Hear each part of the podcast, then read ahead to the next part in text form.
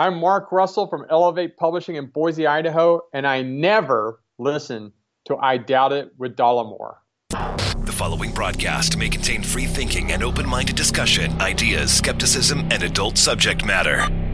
Topics will be discussed using adult language, sometimes gratuitously. Get ready to move the conversation forward. This ain't your granddad's news and comment show. This is I Doubt It with Dollemore.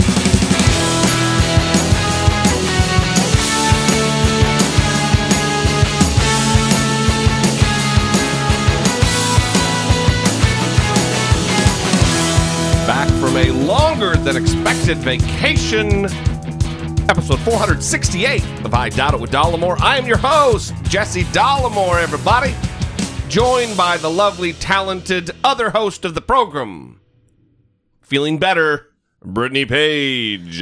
I am I am feeling better. Thank you. I received a lot of very kind messages and I appreciate it very much. It's a weird thing when you uh when you get sick. Um It's like it's like bizarro world.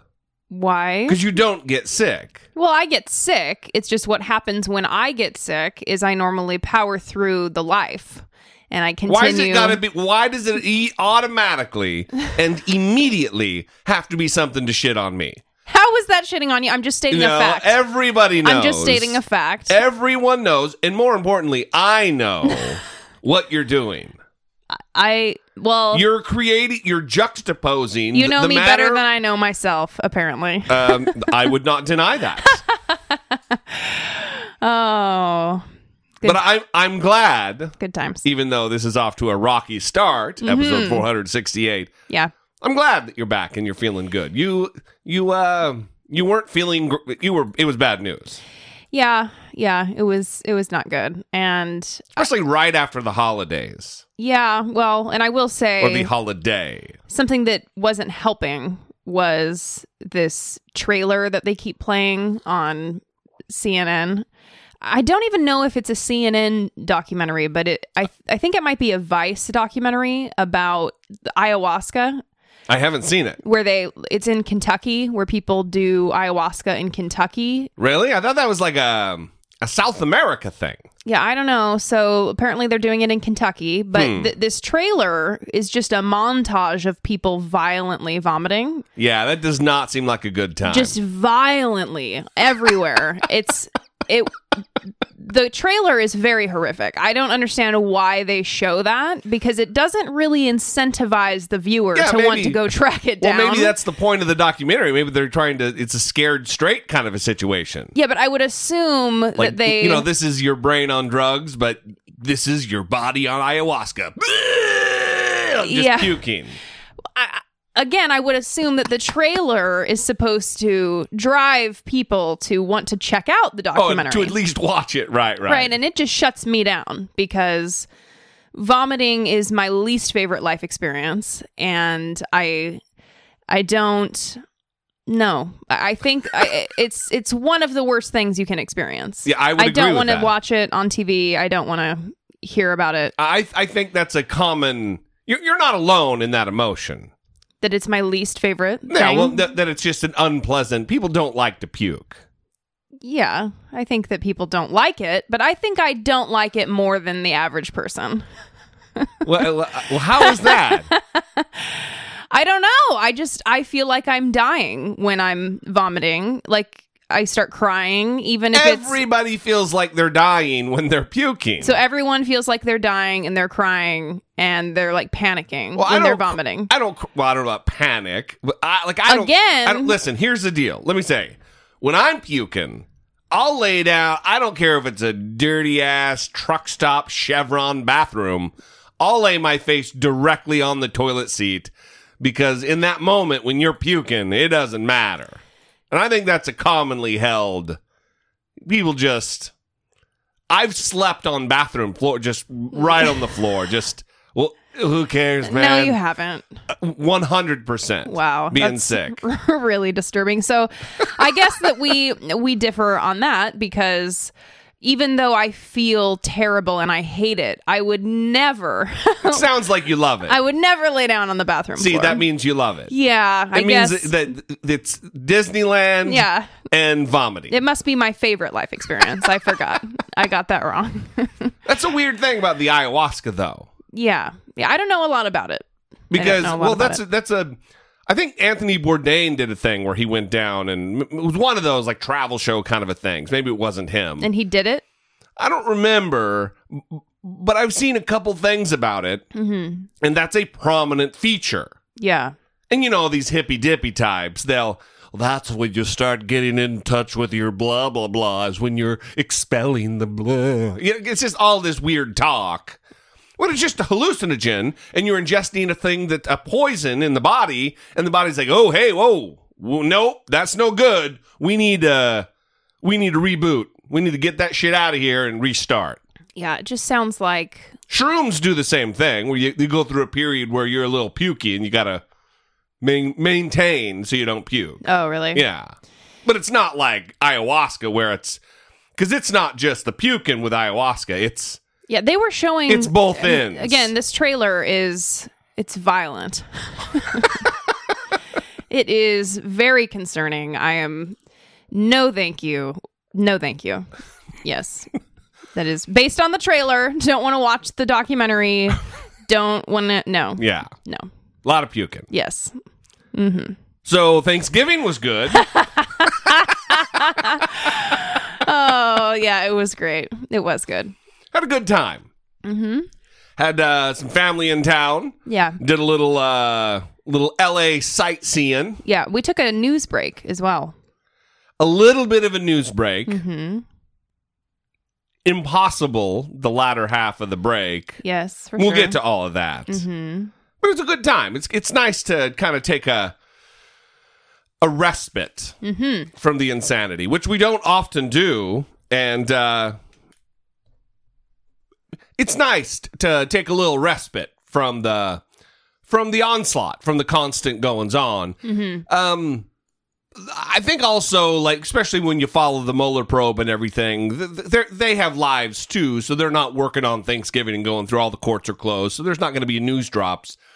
I kind of did did expect something to come out after the holidays, but not this closely after the holidays, and certainly not the magnitude of the thing that hit. So, anyway, we'll, we'll we'll get to all of that. Um, we are happy to be back, back on a normal schedule. If you are a Patreon supporter of the particular tier that you need to be in, tonight and tomorrow, uh, Friday and Saturday, are going to be our Patreon hangout calls minutes before, merely moments before we go live on the Zoom call. Uh, you'll get an email. Mm-hmm. Kind of jumping the gun talking about it, but I wanted to get it out of the way early. Mm-hmm. And uh, we appreciate you guys. It's nice to be back. Thanks for all of your your kind words for the lovely and talented Brittany Page. Screw me, I guess. I I don't need any of that. Well, you weren't sick. When you get sick next Oh, week. I was really sick. I just powered through. Yeah. I'm just a super strong, tough guy. Right. All right, let's get to one piece of very relevant because it's topical at the very moment, uh, listener communication, and then we'll move on with the program. Hey friends, it's Team Ian. Um, I'm calling because uh, I want to express my solidarity with a hero. Not the hero we deserve, but the hero we need.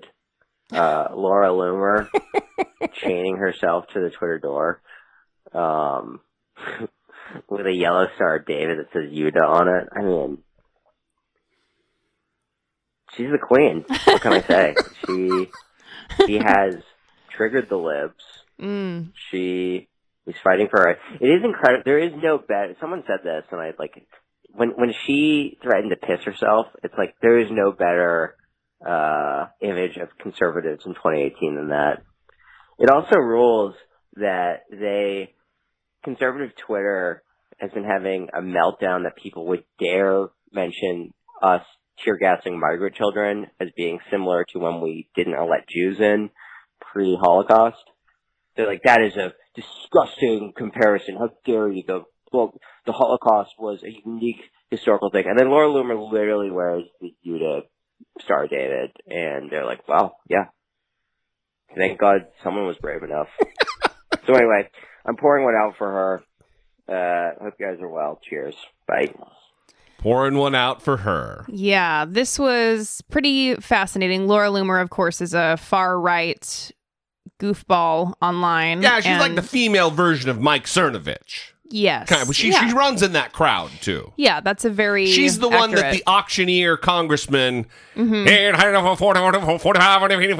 you know, trying to sell the phone when she Yeah. was disrupting the hearing. Right. So Twitter permanently banned her. That's what this is all about. Yeah, it's been kind of a saga where she got temporarily banned and then she had her verified checkmark taken away and she acted like that was a human rights abuse or something. Yeah, but she- she's really That she had her blue check mark taken away. Yeah, I mean, really, she's throwing a fit about it. Like it's like it's it's censorship for her. Yeah. So she posted about this on her website, the, a screenshot of the Twitter message that she received. She was permanently banned for violating the rules on hateful conduct after a tweet that she sent about the representative elect from Minnesota, um, the female Omar. The Muslim. Yeah, I forgot her first name, but she tweeted about her saying she was anti-Jewish and some other stuff like anti-Jewish that her religion was homophobic and um, advocated the abuse of women, and so that is the tweet that got her permanently banned. So,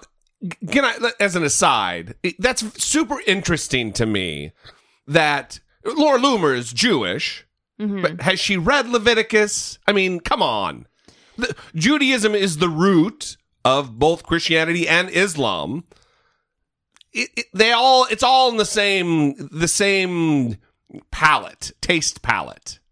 You know mm-hmm. what I mean? Mm-hmm. It- it's all rooted in Levitican law, which is if a man lie with another man as he lies with a woman, you take him out, you throw rocks at his head until he's dead. Mm-hmm. It's all part of that.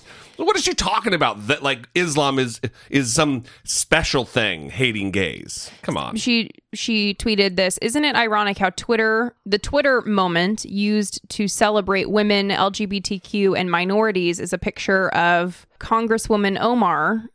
She is pro Sharia, pro FGM under Sharia. Homosexuals are oppressed and killed. Women are abused and forced to wear the hijab, and she's anti-Jewish. So that is what got her banned. And uh, Facebook also banned her, but they only issued a temporary 30 day ban, Yeah, apparently. yeah, yeah. So she is using this to handcuff herself to the Twitter headquarter door, headquarters door. And she did threaten to pee her pants. She said she was going to pee in her pants. Yeah. So She's got a bullhorn with her, like one of those electronic mm-hmm. bullhorns. And she's she's legitimately calling, I mean, li- literally calling this a human rights abuse yeah, that she doesn't have a Twitter. that, that she has been banned from Twitter. Mm-hmm. Human rights abuse while she while she's wearing a yellow Star of David mm-hmm. with Juden, like a la the Holocaust, a la Hitler. Yeah. How are you supposed to take any of her tweets seriously about other types of oppression Well, first of when all, when she's talking about being banned from Twitter being a human rights violation? I would push back against Team Ian at Team Ian on Twitter uh, because I don't think all conservatives are like, oh yeah, yep. I don't even think like mainstream credible conservatives are are siding with her and like, oh yeah, at least someone. I mean, he's making jokes, but at least someone had the bravery to do it. And also, I don't know that it is an appropriate or apt comparison of what's going on at the southern border and us turning back shiploads of Jews, hundreds of them who ended up in concentration camps, killed, murdered, um, exterminated by Hitler. So I don't know, but You, what you said you said those two things aren't the same. yeah, I don't think they're the same. I, I think it th- that is kind of a stretch of a comparison.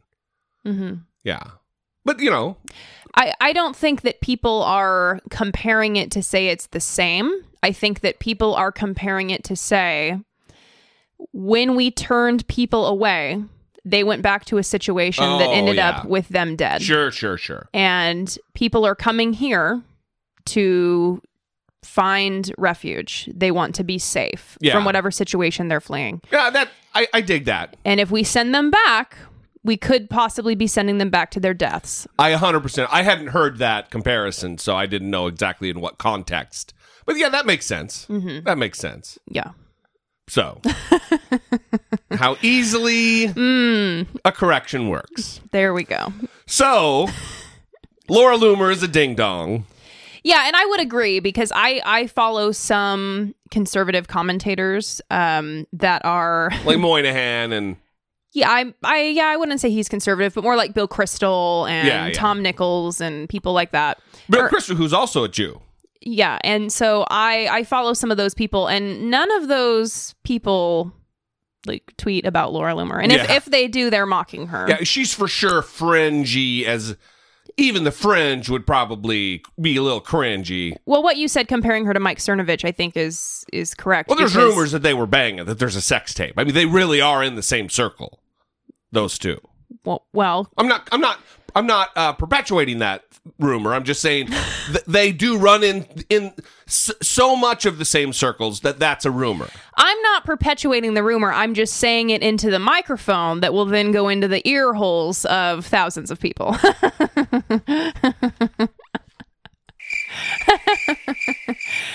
um anyway, she she does run in the in the circles with Mike Cernovich and Gavin McInnes and and those kinds of people which I I don't think are taken seriously by the average conservative, but I don't know. Yeah, We'll see what happens. Things could change. things could change. Yes. Hopefully, Twitter stops abusing people's human rights and taking away their blue check marks. I mean, Hopefully. this is the question of the ages. Mm-hmm. Question of the ages. Yeah. Thanks, Ian. We appreciate it very much. If you, everybody, would like to sound off and get your voice on the record, help us move the conversation forward, we'd love to hear from you via voicemail or voice memo. It's 657 464 7609. You can also email those voice memos from your smartphone to I doubt it at dollemore.com. All right, let's get this proverbial show on the road. Support for I Doubt It with Dollemore comes from generous, engaged, intelligent, and good looking listeners like you by way of Patreon. Your support on Patreon for as little as a dollar a month helps keep the show going and move the conversation forward one podcast at a time. If you would like to join the ever-growing family of supporters, please visit patreon.com slash I Doubt It with Dollemore. Robert, Robert, Patricia, Patricia, David, David, Hannah, Hannah, and William. William. But wait, we also But wait, there's more. we also have a PayPal supporter, Oh, yeah. Daryl. Daryl. Thank you, Daryl. Very solid. Yes. So, again, Patreon call is tonight and tomorrow morning. Um, this is just going to be a one one show week. Sorry, Yeah. just how it works out. Well, it happened. I got Well, sick. you get stressed out about it. I say, you know, everybody deserves a sick day once in a while. Inside of over 500 episodes, we've only done this because of you twice. and what did I say? What? No sick days. Yeah, you said no, it's not allowed. Yeah, but I really appreciated a, a tweet from Birch Tree, uh, who said something like, "Don't overwork yourself. Take your time." You know, something Yeah. something very kind. I was like, "Oh, this is very soothing for my soul." Thank Little you. hippy dippy. Thank you very me. much. Very You don't need any rest. You don't work very hard at all. well. Anyway, six million jobs, your 14 hour days constantly. So we are going to have a Patreon call tonight and we if you are in the specific tier that that gets the message, look for that at 8 p.m. Los Angeles time on Friday and 11 a.m. on Saturday. That's right. The other way to support the show is if you're going to be shopping on Amazon this holiday season, we'd love for you to use our Amazon affiliate link. That's uh, dollemore.com slash Amazon. That'll just bring you right to Amazon. You can buy whatever you're going to buy. You don't even know anything's happening. You're not going to spend any more. And if you're going to spend your money there anyway, why not help your favorite show filled with the, the news News. and ridiculous, ridiculous ass comment?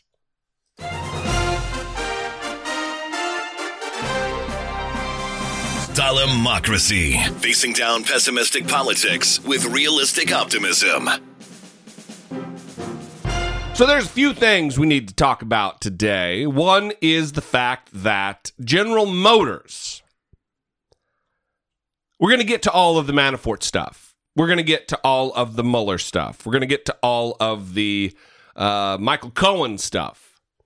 But first, I want to talk about this deal with General Motors. This deal where they got a sizable tenth of a billion dollar or something insane tax cut from the tax uh, reform bullshit. And now they are closing five U.S. plants and laying off like 15,000 people. The news today couldn't have come at a worse time. Just weeks now until Christmas, and General Motors has now revealed it will lay off workers in Ohio, Michigan, and Maryland. Thousands of jobs, and at least three vehicles will no longer be made. ABC's Eva Pilgrim is in Detroit tonight. Tonight, major cuts at car giant GM. Nearly 15,000 jobs eliminated, a whopping 15% of the company's workforce. In all, five plants slated to shut down by the end of next year, including those in Warren, Michigan, White Marsh, Maryland, Warren, Ohio, and Detroit. We're going to come back hard, uh, and we're going to try to convince them that a modern plant uh, in an area where you can get a good workforce uh, is an asset. GM citing a shift to focus more on automation and high SUV sales. The company announcing they're eliminating the low selling Chevrolet Cruze, Volt, and Impala cars from their roster. Today, the president not hiding his frustration with CEO Mary Barra. I the fact that I am not happy with what she did. That car is not selling. It's a Cruze, Chevy Cruze. It's not selling, but hopefully she's going to come back and she's going to put something. But I told her I'm not happy about it. The president also asked if increased tariffs due to a trade war are to blame. No, not tariffs. That nothing to do with tariffs. He said the car was not selling. GM acknowledges the tariffs aren't to blame for the cuts, but in June issued a stark warning that, quote, increased import tariffs could lead to a smaller GM. And tonight say the trade policy has cost them $1.4 billion. So let's get to Eva. She's live in Detroit tonight. And Eva, while nearly 15,000 jobs are being cut, as you reported there, some of those workers will be given the chance to try to relocate to other plants. That's right, David. GM says it plans to expand operations in those well performing area. About 3,000 of those workers will be up for those new positions. David? Eva Pilgrim with us tonight. Thank you, Eva. So, just some interesting factoids, I guess. I love interesting factoids, Brittany. yeah, after, You know me. as I was saying it, I was regretting it because it's not that interesting. But so Americans have switched their car preferences.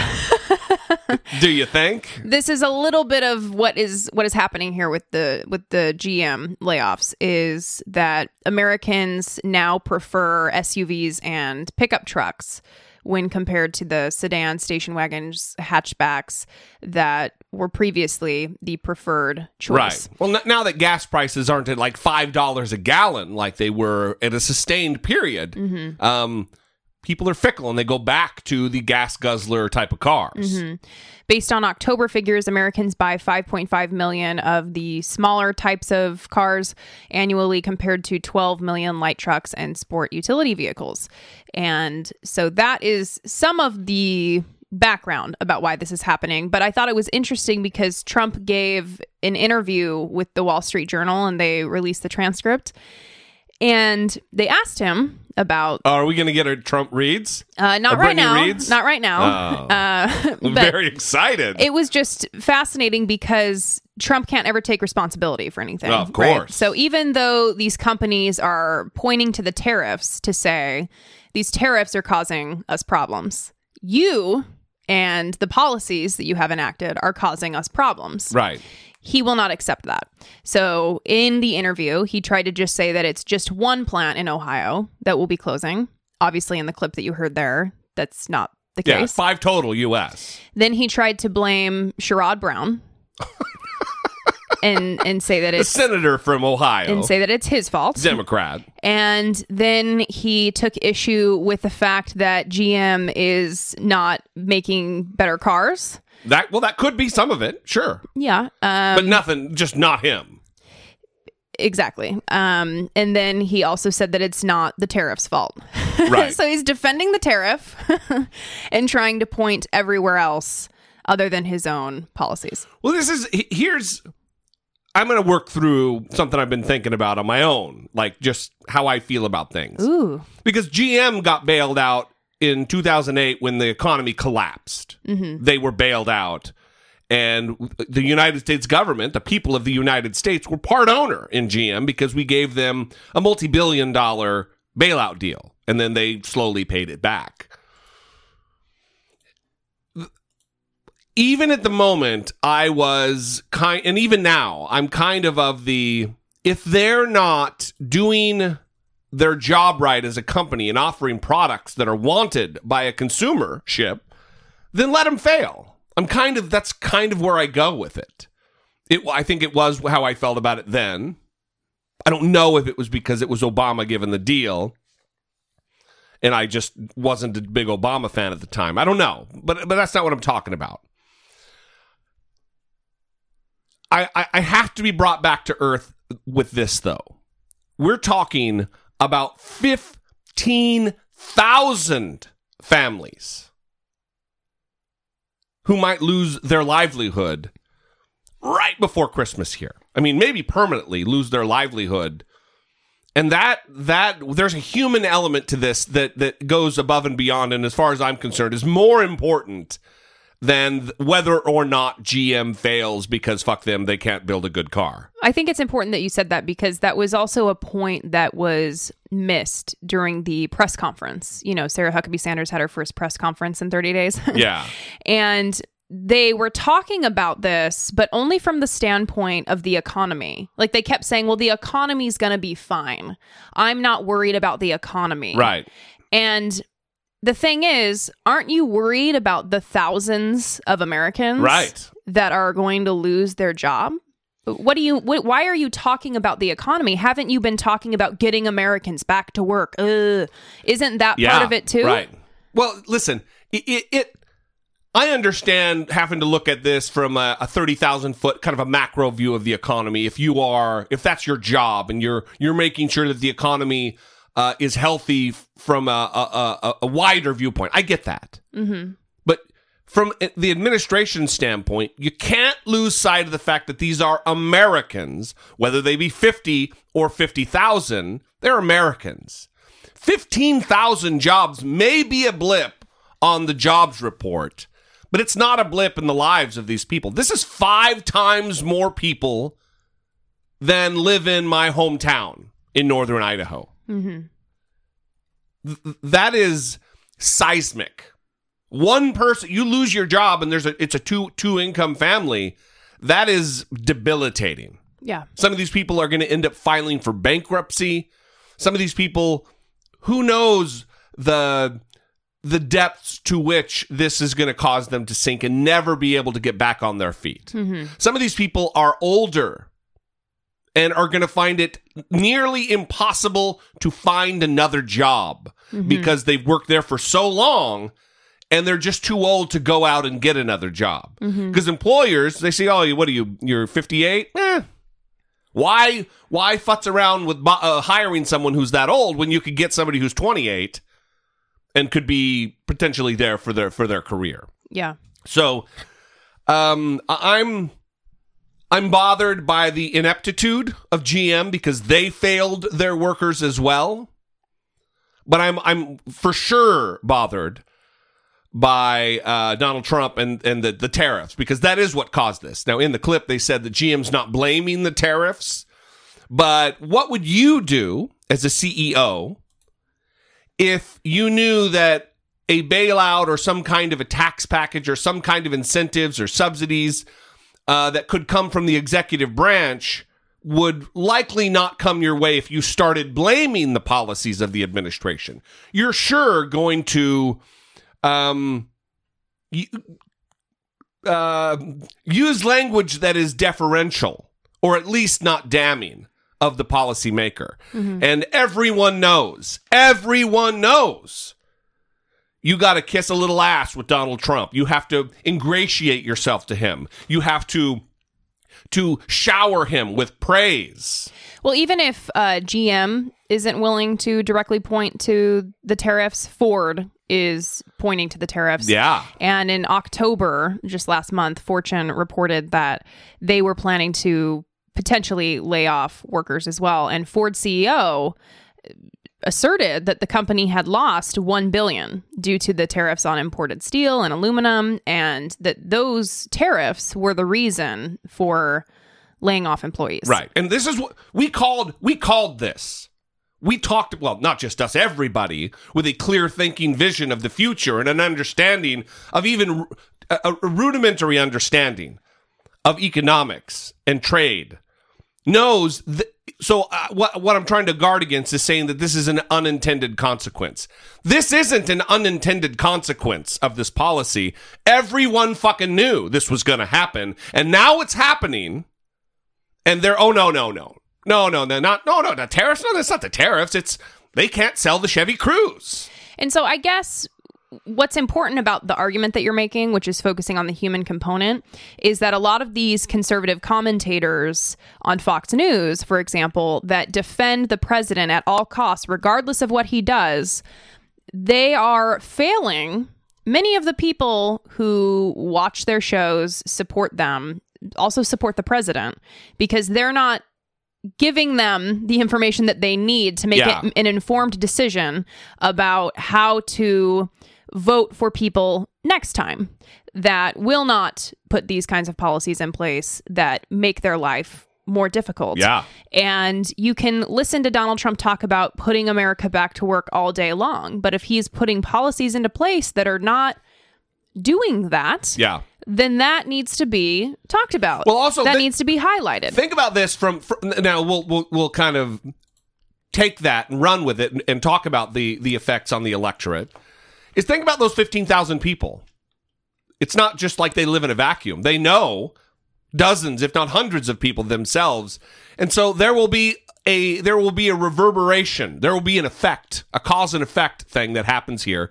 And think about the states that this is happening in. Ohio, Donald Trump won. Michigan, Donald Trump won and barely. It's one of the states that caused him to win the presidency. These are manufacturing states. These are the Rust Belt states. Uh, this is not going to be good for Donald Trump. And what's so strange about it is everybody knew this was going to happen. Because when you go away from free trade, now he, says, yeah, free trade. I'm all about free trade. I'm a total free trader. But it's got to be fair. Sure. Free trade isn't free if it's not fair.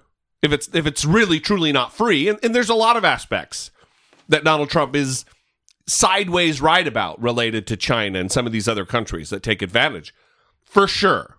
However, there are ways around making it more fair that don't involve taking out the knees of the auto industry of the United States, that don't involve the unemployment of tens of thousands of people potentially. But that's he's too dumb, Brittany. He's he's a little bit of a dumb guy. Mm. Are you sure? because again, he did another interview with the Washington Post, Yeah. and they released a transcript. This happened on the same day is the tr- that the transcript was released from Wall Street Journal. Yeah, yeah. And again, reading through this was incredible. Is it okay if we talk about it really quick? Yeah, Okay. yeah. I- They, first of all, I was kind of annoyed by this because they let him at several points, especially in the beginning of the conversation, go off the record. It, I, I think is this the one that I've seen the transcript of that you like sent me a sc- screenshot of, Possibly. or is there I- a different one? Is it Josh Dawsey or um proceed? I, I'll I'll figure it out. Okay. These are a lot of facts I don't know about. so they let him speak off the record a bunch of times, and that bothered me. But they eventually got to talking to him about climate change. And I'm, I'm going to read his response here. But oh, you're right. Dawsey. Uh, so Dawsey says, You said yesterday when you were leaving that you were skeptical of a climate change report that the government had done. Can you just explain why you're skeptical of that report? Now, does everyone know about this report that was released? Yeah, that's it's doom and gloom. It's it's saying that we are in bad bad shape. If things don't change, That thousands of people will die by the end of the century, and it will cost uh, hundreds of billions of dollars to the economy. and it was created with how many federal agencies working together? 300 scientists across 13 federal agencies within the Trump administration. These are employees of Donald Trump who put this report out. Also, scientists. Scientists. So here's Actual scientists, not like Ryan Zinke, who claims to be a geologist just because he took some geology classes in college. so, but wait, Donald Trump is going to explain. But wait, there's more? Yeah. Donald Trump is going to explain why he's skeptical of the report. Hmm. You know, um, so here we go. This is Donald Trump. One of the problems that a lot of people like myself, we have very high levels of intelligence, but we're not necessarily such believers. You look at our air, our water, and it's right now at a record clean. But when you look at China and you look at parts of Asia and when you look at South America and when you look at many other places in this world, including Russia, including just many other places, the air is incredibly dirty. And when you're talking about an atmosphere, oceans, very small and it blows over and it sails over. I mean, we take thousands of tons of garbage off our beaches all the time that come from Asia. It just flows right down the Pacific. It flows. And we say, where does this come from? And it takes many people to start off with. Number two, if you go back and if you look at the articles, they talk about global freezing. They talk about at some point the planets could freeze to death. Then it's going to die of heat exhaustion. There is movement in the atmosphere. There's no question. As to whether it's man made and whether or not the effects that you're talking about are there, I don't see it. Not nearly like it is. Do you want clean water? Absolutely. Do we want clean air to breathe? Absolutely. The fire in California, where I was, if you looked at the floor, the floor of the fire, they have trees that were fallen. They did no forest management, no forest maintenance, and you can light, you can take a match like this and light a tree trunk when that thing is laying there for more than 14 or 15 months, and it's a massive problem in California. So they try to interrupt him wow. because what is he talking about? I mean, look, I, I'm not shocked by that because we've heard this before. But, by the way, did you get why he's skeptical of the report? Because that was the question. Right. Was there anything directly about the report in there? I mean, he's not talking. He's not trying to convince me of anything. He's No Trump, baby. he's talking to that guy. But again, I can't get away from how these conversations happen.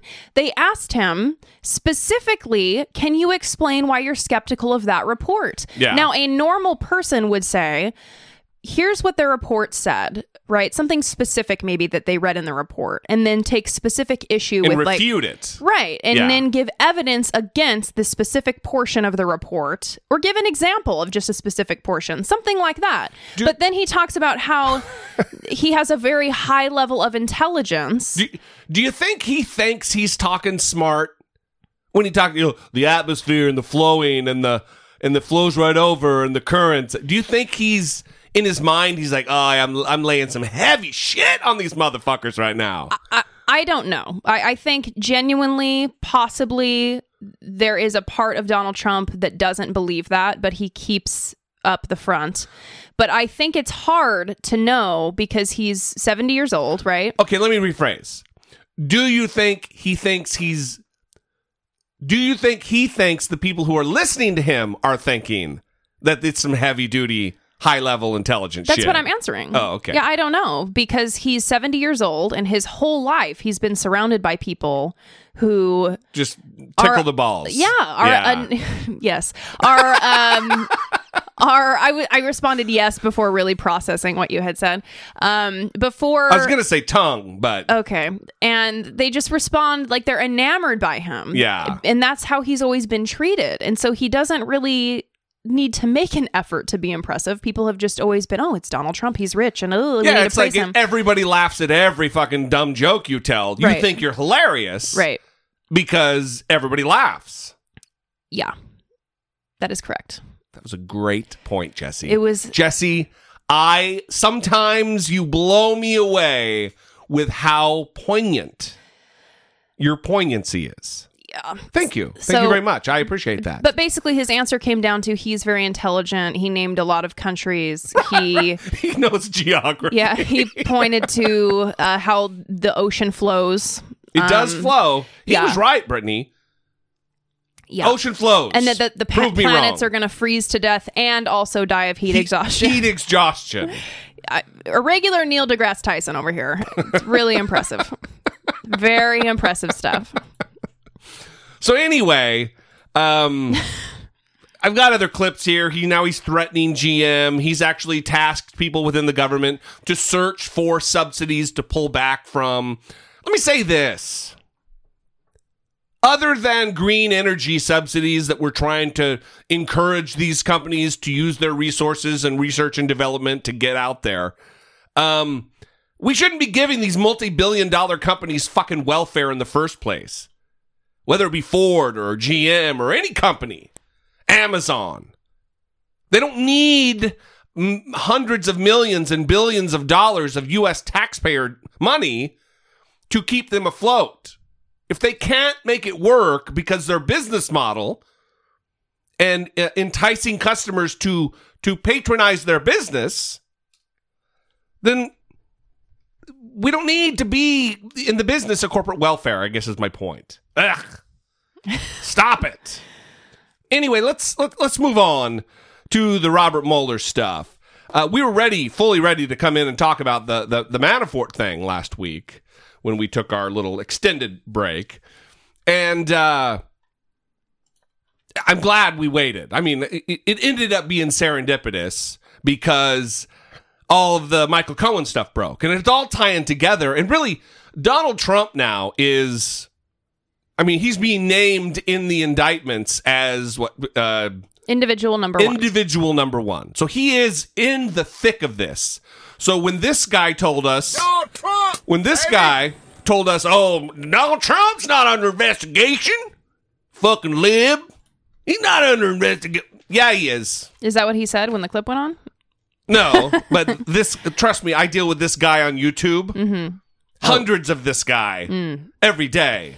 And for, for, for years now, we've been told Donald Trump is not under investigation. The campaign is not under investigation. Well, let me tell you, Donald Trump's under investigation, and it's closer now than it's ever been.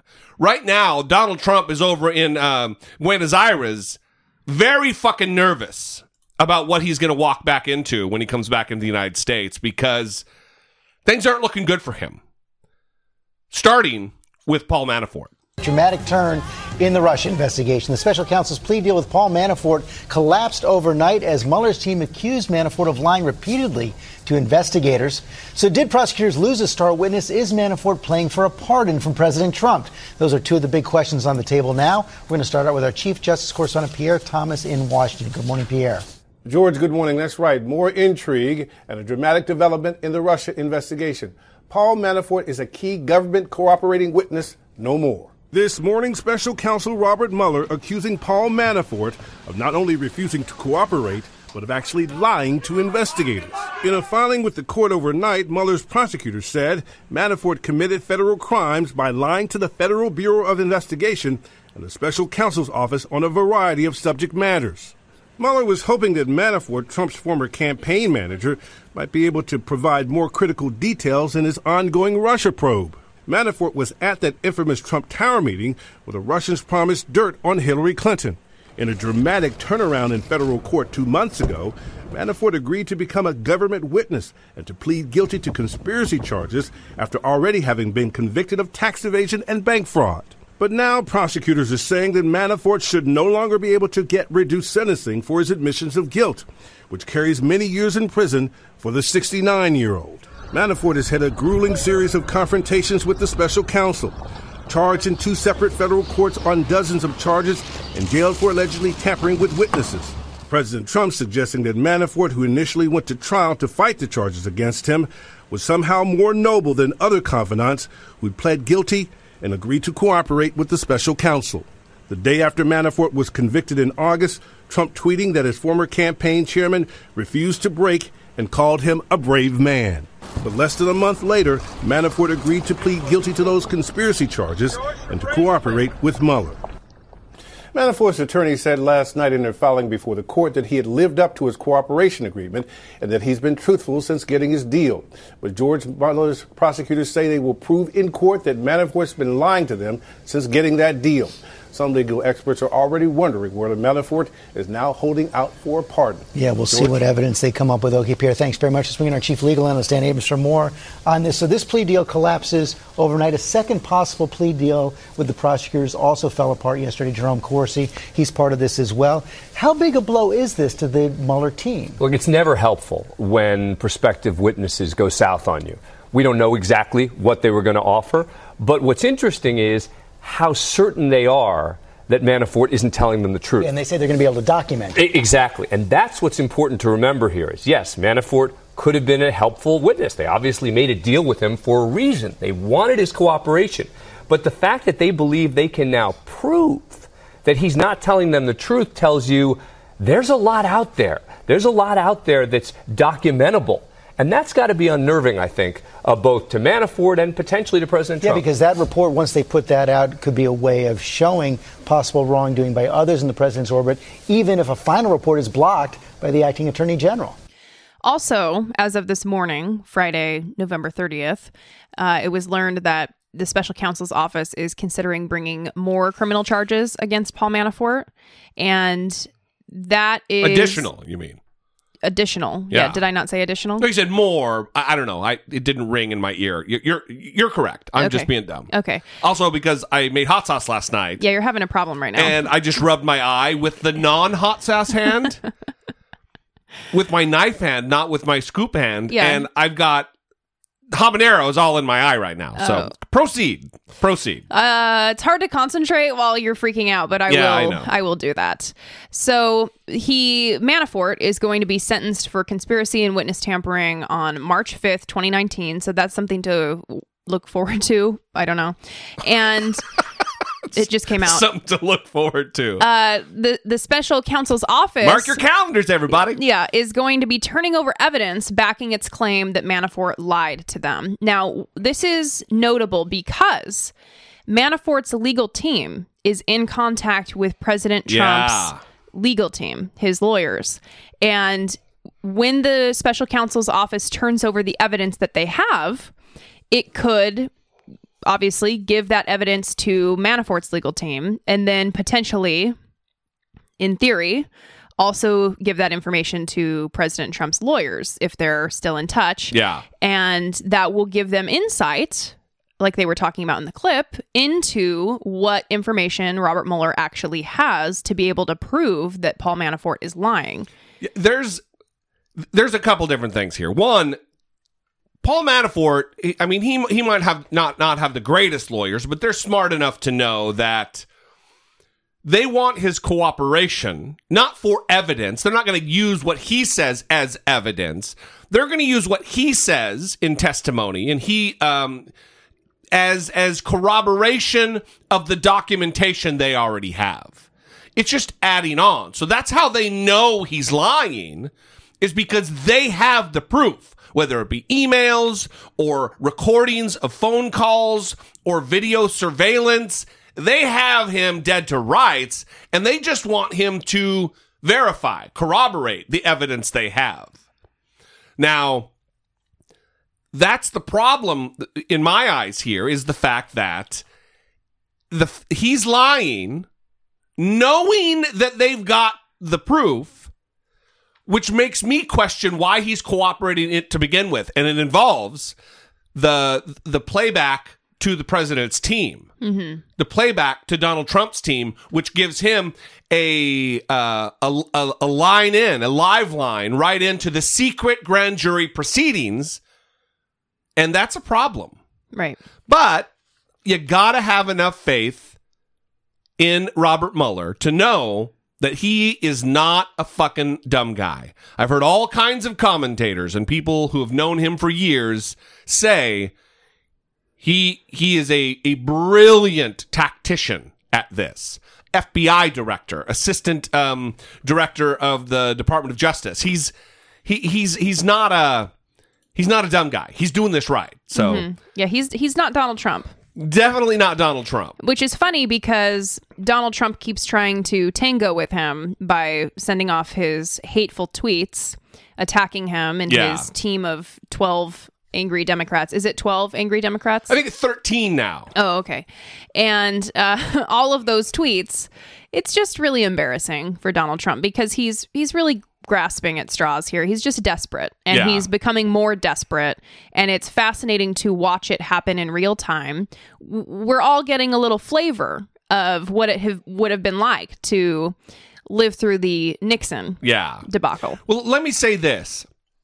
One of the reasons we're going to get to the Michael Cohen here, that's two separate sentences. One of the reasons, I'm going to pause, we're going to get to the Michael Cohen here in a second. But one of the reasons why I think we've turned a major corner here, this is a day or a series of days unlike anything we've seen not only in American history, but also just generally in the Trump era and this investigation, is because it has been fucking crickets from Republicans.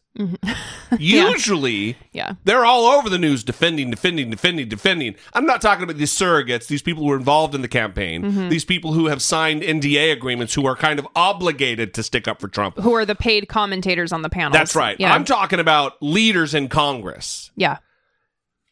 Their their their responses when they do get tracked down in the labyrinth underneath the Capitol. Mm-hmm. They're just running from yeah, reporters. that's right. When they finally do get trapped, and they, th- it's a very tepid response. hmm They're they know the days are numbered here, and I think this is. uh, I'm little gonna- prognostication? A little bit of a prognostication Ooh. is is once the new Congress gets sworn in, Mhm. and it's a it's a Democratic House, and a they're not going to have it like they.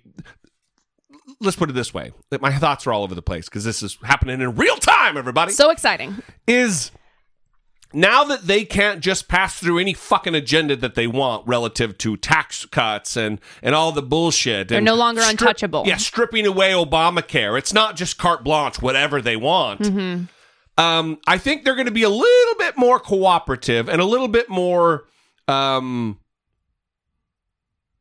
swayed to reason. Mm.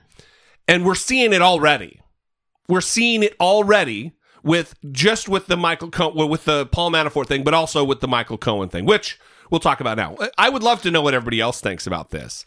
I know we do have some pretty strident, I don't want to say conspiracy types in the audience, but we definitely have some people who um who span the the spectrum of of complete despair, that nothing's going to change, that he's going to get away with it, all the way to he's going to go to jail, which I, I don't think is the case. I think ultimately our our our, our goal should be. I think it's going to end up being resignation, but anyway, uh, this is one of my Donald Trump with this freeform thought talk. Mm-hmm. Anyway, let's get on to this Michael Cohen thing, which was a huge development uh, yesterday. That Michael Cohen has now pleaded guilty. He is the 33rd person Mueller has charged. Yeah, with lying to Congress. You know, when you lie about something, it's because you don't want the truth to be known. Hmm. And if you wouldn't want the truth to be known, it would be because the truth is damaging. You don't lie about shit you don't need to lie about. What could be a seismic development involving the president and special counsel Robert Mueller. The president's longtime fixer and personal attorney surrounded by cameras today after pleading guilty to lying to Congress in federal court about a proposed Trump Tower in Moscow that was being discussed during the campaign for president. Cohen now entering into a plea agreement with Mueller. The president immediately lashing out, calling Cohen, quote, weak and a liar. The president saying he had every right to pursue his business interests during the campaign. Tonight, what has Michael Cohen told Robert Mueller already after spending more than 70 hours answering questions from Mueller's team? ABC's Chief Justice correspondent Pierre Thomas leading us off tonight. Michael Cohen, the president's former personal attorney and fixer, swarmed today outside of federal court in lower Manhattan after pleading guilty as part of his bombshell plea deal with special counsel Robert Mueller. Mr. Cohen has cooperated. Mr. Cohen will continue to cooperate. Sources tell ABC News Cohen has already spent more than 70 hours talking to Mueller's investigators about the 2016 campaign and President Trump's business ties to Russia. Today, he pleaded guilty to lying to Congress about plans to build a Trump Tower in Moscow. Cohen had told lawmakers the Moscow project was abandoned in January 2016. He now says that's not true, that the project did not end until June, deep into the campaign. Cohen now says he briefed the president and members of his family on multiple occasions. The next month, candidate Trump said this. But I have no relationship to Russia. Cohen now admits he also discussed Trump Tower Moscow in 2016 with top officials in the Russian government, and he planned to visit Moscow that June. According to court documents, he even spoke to a Trump business associate about the possibility of Trump himself traveling to Russia once he becomes the nominee after the convention. That didn't happen. Cohen once said he would take a bullet for Donald Trump. I'm obviously very loyal and very dedicated to Mr. Trump. Today in court, Cohen said he lied to Congress to be consistent with Individual One's political message and out of loyalty to Individual One. Individual One is President Trump. The president once praised Cohen to the skies, saying he's always respected him. But I always liked Michael.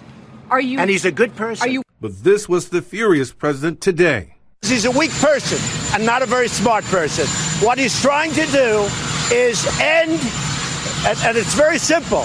He's got himself a big prison sentence, and he's trying to get a much lesser prison sentence by making up a story. Very simply, Michael Cohen is lying Pierre Thomas with us tonight live in Washington. And Pierre, you reported there Michael Cohen has spent more than 70 hours already with Robert Mueller's investigators. Obviously, that's a lot of time. Clearly, uh, they talked about more than just plans for Trump Tower Moscow. Do we know anything more, Pierre? That's right, David. Those 70 plus hours of interviews with investigators covered a wide range of topics, including questions about possible obstruction of justice and whether the president discussed pardons. David? Pierre Thomas leading us off tonight from Washington. Pierre, thank you. So let's talk about what this means and what it doesn't mean. Now, this doesn't mean, okay, that this doesn't prove that members of the campaign, of Trump's 2016 campaign, coordinated with Russia.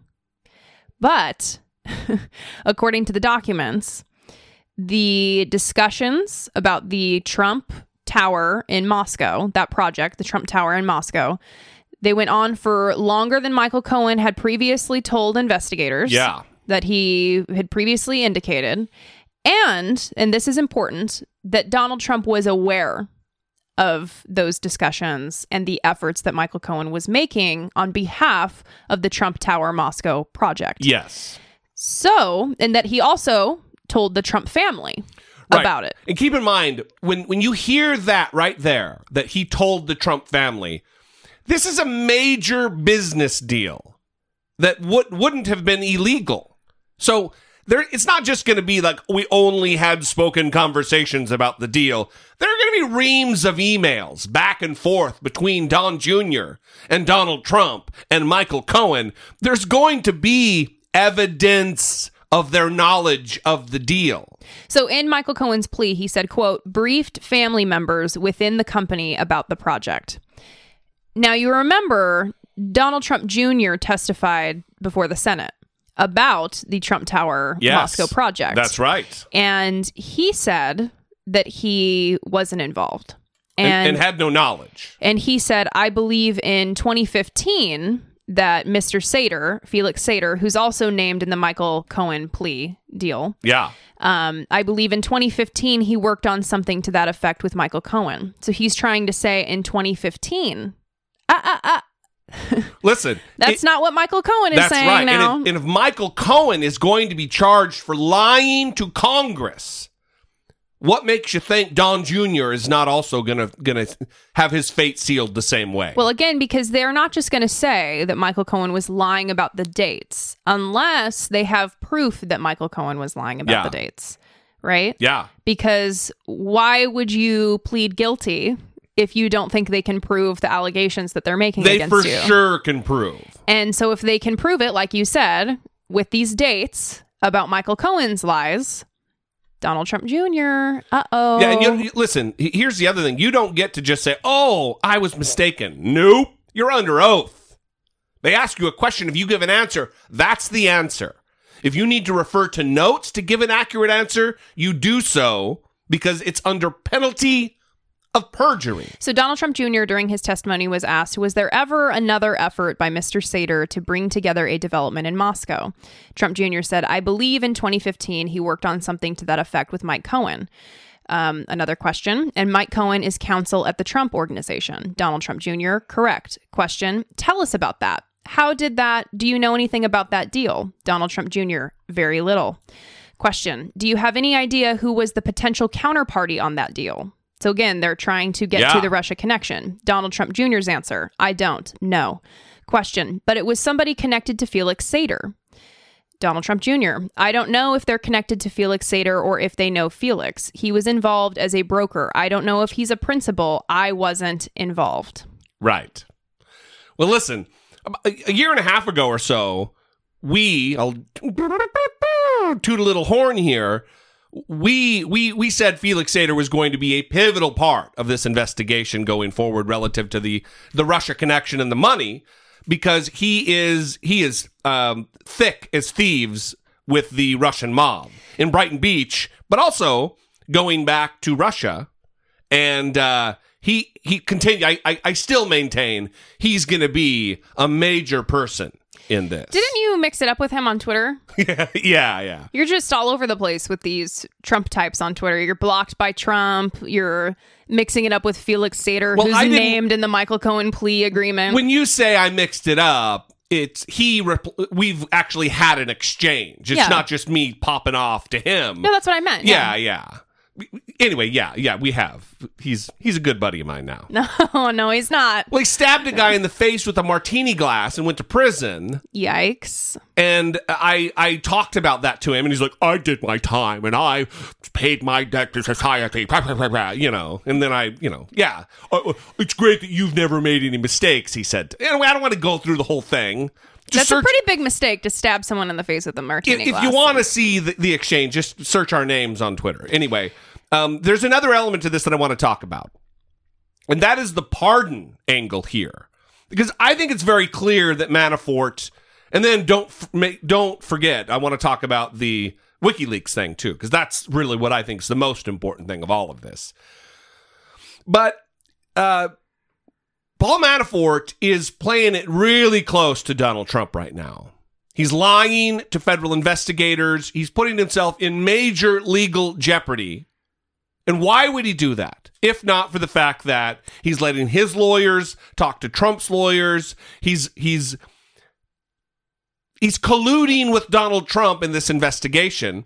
And the only reason I could see that makes any sense at all is because he's vying for a pardon.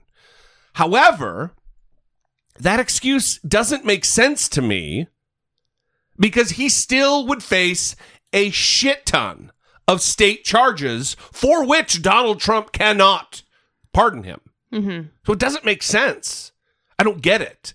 Maybe it's just his last ditch effort. It's the only thing that's going to save him. And even that he thinks will probably fail too. I don't know. Yeah. I, I would love to know what people think about it.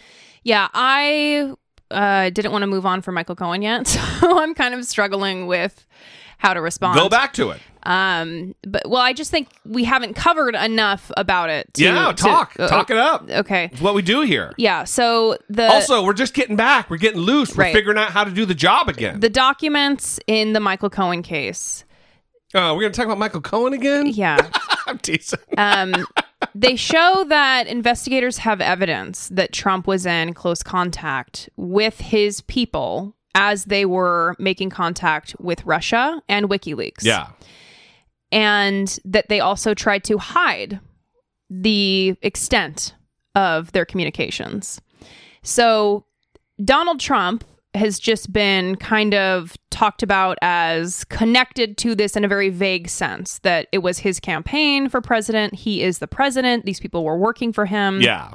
He's tried to put distance between him and the people who have already been charged in the Mueller probe, saying that they were just coffee boys and that he doesn't care about them, right? Turning his back on them as soon as they get in trouble. But what's unique about this now is that he's a central figure in the probe. Donald Trump. He's being named as individual no, number one. and legal experts don't know what what's in store for him. There's people that are making predictions, but really no one knows what's going to happen here. Because of his the immunity from prosecution and executive privilege, all of the th- all of the benefits that come with being president of the United States. If he was just Joe Schmo, well, he'd be like Manafort right now. He'd be fucking uh, convicted and in t- t- spending time in jail. Right. But one thing that legal experts can agree on is that it is troubling, that it's not a good place for the president to be. It's not a good place that anyone would would want to be. Yeah. Right. Now, when you played that clip, Donald Trump is now trying to act like he has always been consistent when he talked about this Trump Tower deal in Moscow. Yeah, yeah. That he's, he's everybody knew about it. Right, that he's always been open about it, that it wouldn't have been a problem anyway, because why can't he do business? He doesn't know if he's going to actually win. He doesn't know if he's going to become president. So why would he put his own personal financial interests in jeopardy because he doesn't know what's going to end up happening for his future employment? C- Can I can I say this about that? Can I say this about that? Sure, yeah. Um, mark this moment though, with Donald Trump finally admitting he didn't know if he was going to win the presidency. That's out of character for Donald Trump, and there's a reason it's out of character because he's in such jeopardy now that he needs to admit that he wasn't fully sure that he was going to win. That's a big deal. Donald Trump doesn't admit weakness or or even the whiff of not knowing things right. admitting that "Ah, we weren't sure if we were going to win. Mhm. So I wanted to hedge my bets and have my business deals ready to go. For me, that's a big deal that he's even admitting that, that those words are coming out of his mouth. And it's it's a big enough deal that it, it, it signals to me that the alternative Mhm. is a bad a- a worse deal for him than admitting uh, something that he's not readily used to admitting.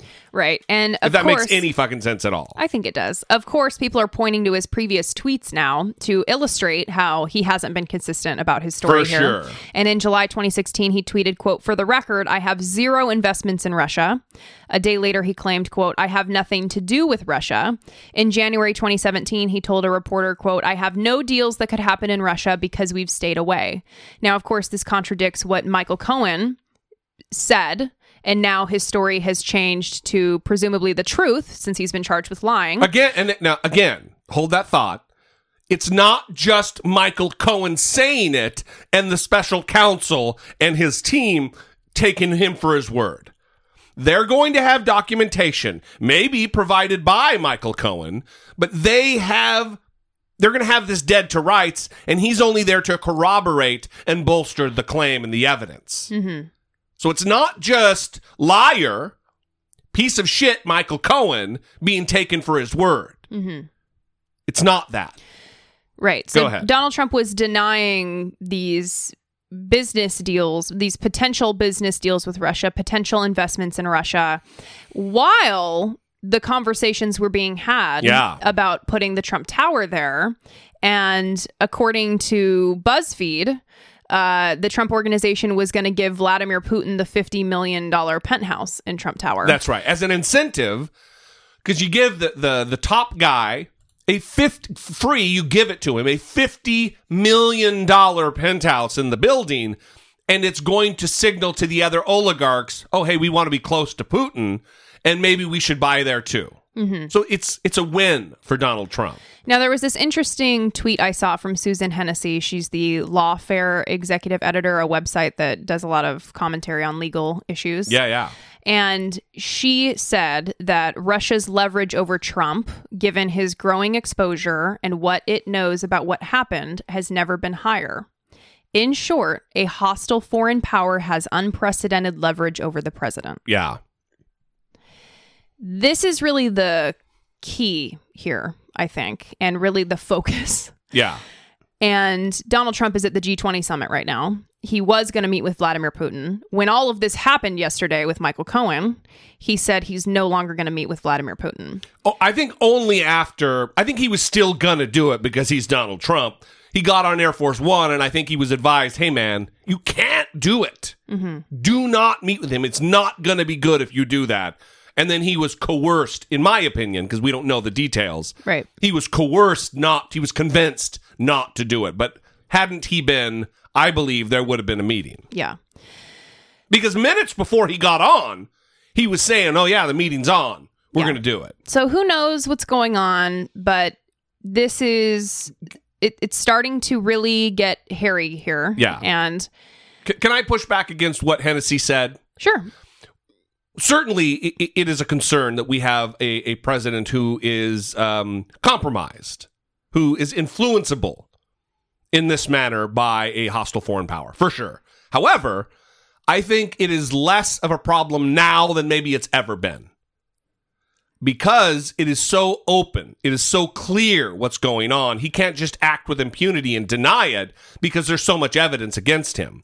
The other thing is, we have a Democratic Congress right now that isn't going to allow this kind of shit to go on.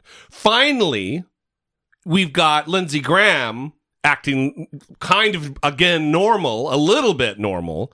Where he's not going to be voting for judicial nominees and shit because he's, I'm pissed off about this or that again, going back to some of these Republicans are starting to, they're going to start cooperating a little bit. Mm-hmm. So we still have a system that works and functions because of the fact that we have a divided government now and because of the separation of powers. We, now, now we finally have a Congress that's going to be acting like a co equal branch of government, um, exercising its oversight power over the executive.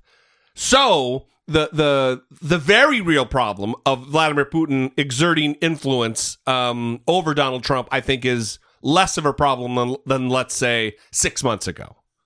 Yeah. We'll see. Yeah. Um, I so I also want to talk about how the FBI raided the offices in Chicago of one of Donald Trump's former attorneys. Yeah, didn't get talked about. Edward Burke, and he worked for Donald Trump um, represented him for 12 years in property tax matters in Chicago. So he worked with him for a significant period of time. They went their separate ways this summer, I believe.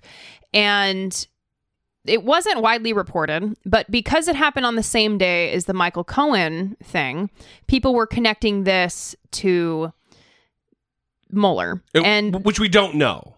We don't know. And I have seen a couple of independent media outlets, we'll say, uh, posting this and talking about how it is really big news and this is Mueller and just jumping to conclusions we don't know yet. And I think that's really something that you don't want to do. So we don't know for sure what this is yet. Yes, the FBI raided Trump's former tax attorney.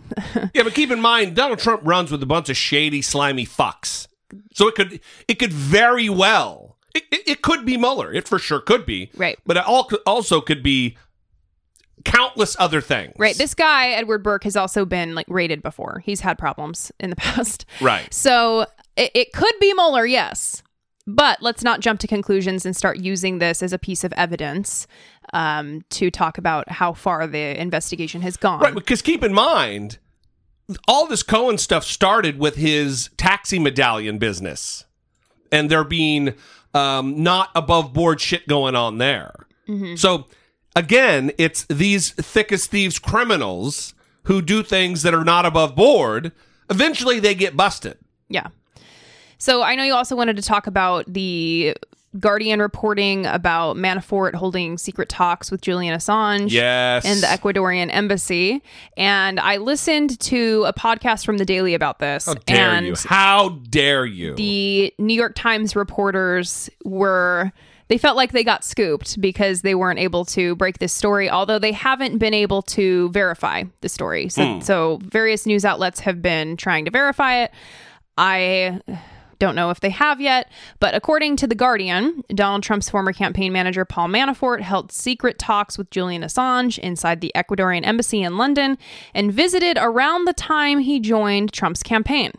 Sources have said Manafort went to see Assange in 2013, 2015, and in spring 2016, during the period when he was made a key figure in Trump's push for the White House. In a statement, Manafort denied meeting Assange. He said, quote, I have never met Julian Assange or anyone connected to him. I have never been contacted by anyone connected to WikiLeaks, either directly or indirectly. I have never reached out to Assange or WikiLeaks on any matter, end quote. And you know what they say about Paul Manafort? He's a really honest guy. you can really take him at his word. Well, I was going to say. So I think it's safe to say. Well, we know that's a lie already because he's connected. He's connected very closely, former business partners for years with Roger Stone, who we know Yeah. is connected to Julian Assange and WikiLeaks. Right. So that So line, we know that's a lie. That line about having never met anyone connected to him. Yeah, we Yes. know that's a fucking lie. Now, the reason this is a big deal is because if it's true, Mhm. if it's true, it hasn't been secondarily uh, quantified by any other media agencies or outlets. But if it's true, this is a big deal because WikiLeaks was fed its information by the GRU, which is the military arm of Russian intelligence. So this is this is collusion. This is conspiracy to fix an election, to influence an election. At the very least, this is getting something of material worth and can from a foreign uh, power in a presidential election, which is also illegal. This is something to follow. Hopefully, it does get corroborated Yeah. because keep in mind if, if reporters are finding out about it now i've heard media reports that mueller didn't know about it. Right. but we'll see. This could be the linchpin here. Yeah. We'll see what happens. we will see what happens. It's going to be a good good time. We would love to know what your thoughts about all of this are. There's whole, so much going on. Reams. We didn't even really scratch the surface of all this stuff because you know we don't do five hour podcasts. So 657 464 7609 we'd love to hear from you about what you think. You can also email a voice memo from your smartphone to I doubt it at dollemore.com.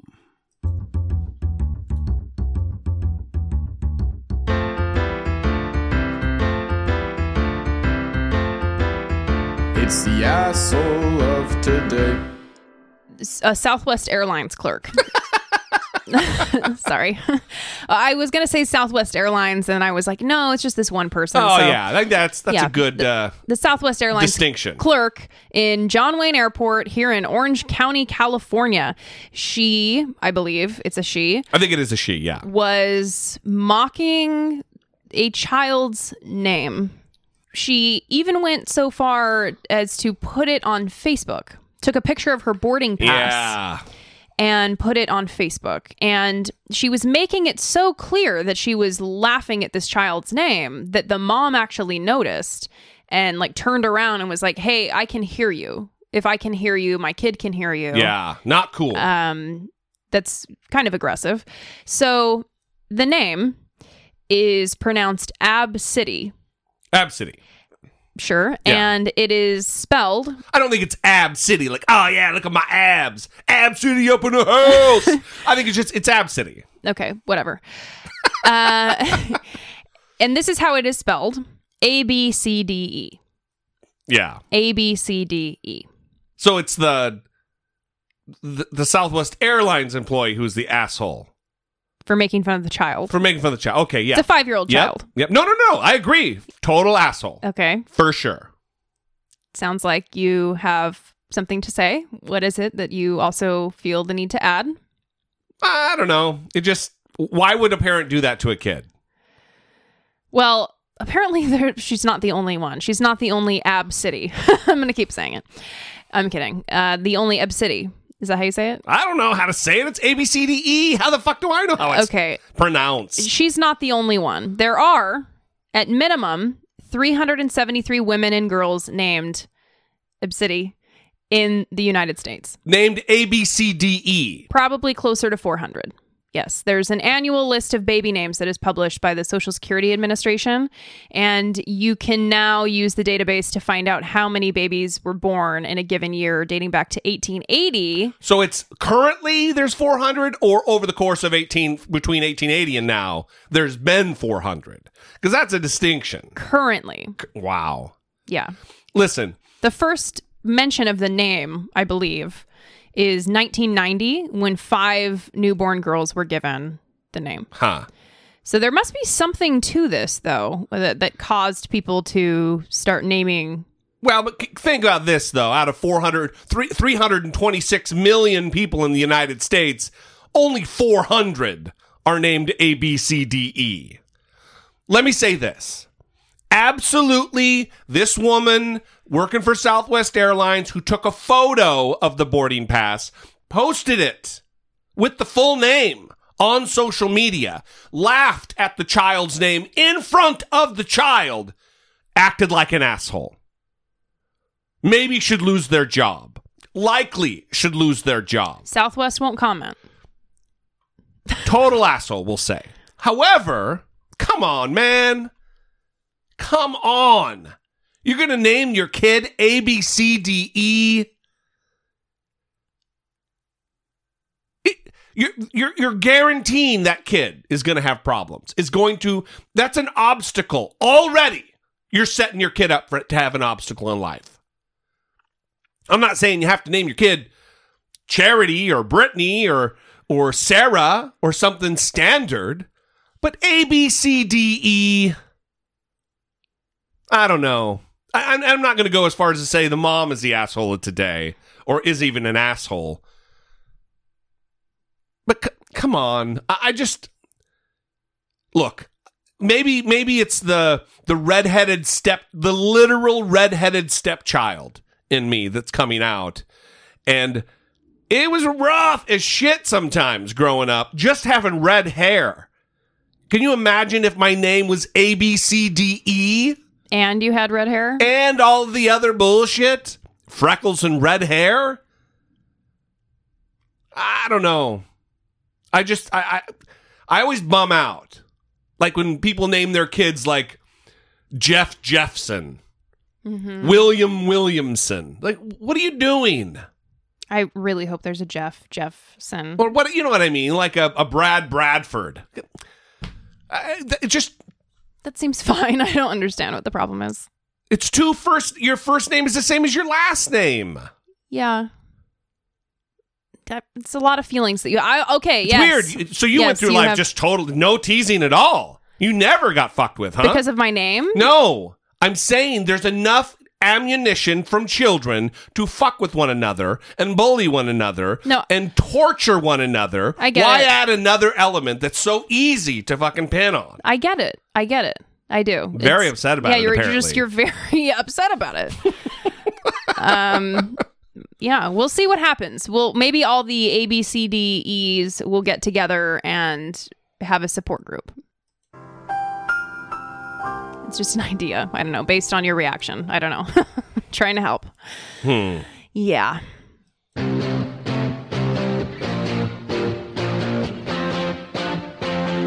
Taking care of biz. Payless shoes. Payless shoes. oh yeah, I, I thought I was waiting for Payless Shoe Store, but it is Payless Shoes. Yeah. Uh, you know, that place where you can buy like shoes for really cheap. Yeah, that store. They played a prank on people that was epic. And we're going to hear about it now. Behold, Palessi. We built a fake luxury store in Los Angeles and filled it with Payless shoes. The guests at our grand opening party had no idea. Guests invited to check out what looked like a luxury shoe shop. They're elegant, sophisticated. I just think it's so classy. And I could tell it was made with high quality material. A $35 shoe going for $645, an 1800% markup. Store owners sat on their heels as fashion influencers emptied their wallets. I would pay 400, 500. Yeah. People are going to be like, where'd you get those? Those are amazing. Then they're let in on the prank. These are actually from Payless. You've got to be kidding me. Shut up. Are you serious? But those shoppers were refunded their money and they got to keep the shoes. David Payless calling it a provocative social experiment designed to challenge today's image conscious culture. Either way, it was an effective PR stunt. So I love this because I feel like the culture right now with like people on Instagram, Yeah. like I can't imagine being a teenage girl with Instagram and the celebrities on Instagram Yeah. and the Kardashians and everyone acting like they take gummy bears to make their hair look the way that they do when they're paying Is that a thing? maybe thousands of dollars a month to get their hair colored and cut and treated. Is that a thing? Oh, yeah. The gummy bear thing? Yeah, sugar bear hair is what it's called. Wow. And all these celebrities act like they take gummy bears to make their hair look the way that they do. Wow. It's like when you see Gwen Stefani in a Garnier hair box dye commercial. You always Yeah, Gwen Stefani has been dyeing her brown hair platinum blonde from a box that costs $5 at the grocery store. you no, she does not. you've really turned me on to understanding a little bit more about like makeup because I, I didn't I don't fucking know makeup. hmm But like what what's the like Revlon? Is, is that the That's one of them. yeah A hair. yeah? it- oh no, well what's the the makeup that's like the Revlon does makeup too, yeah. But there's like these celebrities Mhm. like like Sofia Vergara who whatever she reps. Yeah. and it's you're like come on there's no chance or or whatever the cheap ass lotion that smells like plastic that uh that J- jennifer aniston does commercials for Yeah, Aveeno. Yeah, like Yeah. like Jennifer Aniston's using Aveeno, please. yeah, it gets really frustrating. And so uh, there's a lot of push to have luxury items and look like you look like a Kardashian. And really, you can just buy shoes. They're just shoes and Yeah. they'll Payless has shoes that look perfectly fine. well and- it really is it, it, i i mean i bristled when they said we it was a thought experiment Boo. but it really is kind of a hopefully they do make a little bit of headway here and making people think about the shit that they buy Mhm. that if you're really going for the look of something, Yeah. gives a fuck what the name is on it? Right. The- if it, it looks like something that you would, oh, high quality materials. Oh, this is super. I'd pay six hundred dollars for this pair of tennis shoes. Yeah, I don't. Well, who pays six hundred dollars for tennis shoes in the first place? Well, as you know, I had the same pair of tennis shoes up until like three years ago that I had when I was like 15. I just kept them because they were fine. And uh, Because you preemptively avoided buyer's remorse. Because if you ever, when you buy anything, you want to return it right away. yeah, so this is, this is, and I will say this I know this is the poor kid in me that is talking and it's still with me it's inside but i i really don't understand it and so maybe i would understand it if i Understand what? paying a lot of money for these items Oh yeah, yeah. but i really i don't i don't understand it and i i wear the same kinds of clothes until they have holes in them and then i Yeah. get new ones but if they don't have holes then i like continue to wear them and I'm will wear sure- them forever Look, at this T-shirt I have on right now. it has a giant hole in it I'm um, I'm the same way. Like I, the shoes I have now, those bright orange Nike Free Run, whatever. mm-hmm. I got those on sale for like eighty five bucks. I, I don't, I don't think I could bring myself to pay more than hundred dollars for a pair of shoes. that's the other thing i not not dress shoes, but tennis shoes. Yes, this is the other thing about being a poor kid though is I never buy anything full price.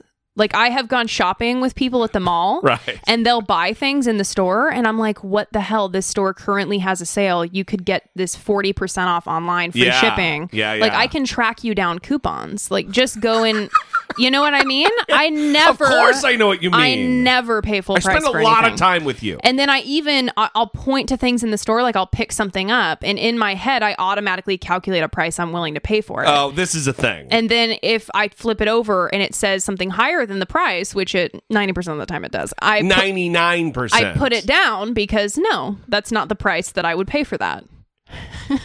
right now. There's this cereal that Brittany's probably not going to get because we started doing the oh, show Oh, I forgot. by a by a chef named Dom, Dominique Ansel. Yeah, he invented the cronut. He invented the crone. Anyway, he does this custom artisan like cere- breakfast yeah, cereal. Christmas morning cereal. And Brittany's trying to get a box of it, and she asked me last night how much it would be too much to spend on this artisan cereal. Yeah. And I gave an amount, and then there was a deep sigh, and she said, "Oh, good, it's less than that." Yeah, but I, I still don't know if I'm going to get it because it's still a lot for a freaking it always box of sells cereal. out. You already missed the boat. Yeah, well, it'll happen next Friday, and I can Oh. I cannot act because I'm overwhelmed with guilt over buying it. Uh, But no, I will say so. Some people just have different priorities, and this is going on a little bit long, but we'll keep talking. Um, my priorities are not clothes, so that's not a priority for me. My priority is like food and Memories, good times. yeah, good times. So if I go to a restaurant, I'm totally willing to pay more money for food than I would something else. And this has actually always been the case. That's I, an interesting point. I used to go to the mall with my friends when I was a teenager. I'm talking like 13. And I would have like a $20 bill from babysitting. And my friend would like buy a sweatshirt or whatever, buy a shirt from Hollister. Oh, yeah.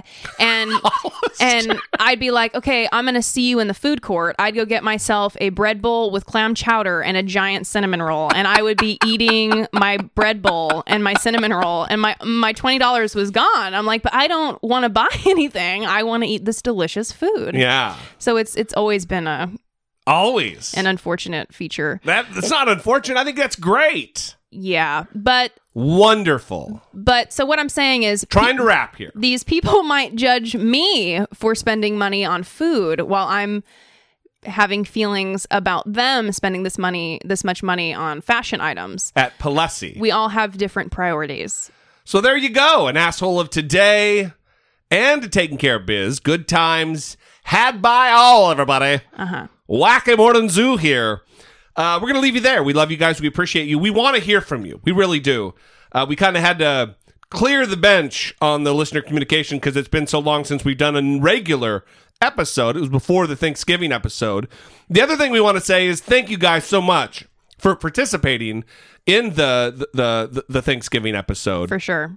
We it was uh, the longest set of listener submissions we've ever had. That was the fifth annual this year, and it was. If you haven't caught the episode, it's not just for Thanksgiving.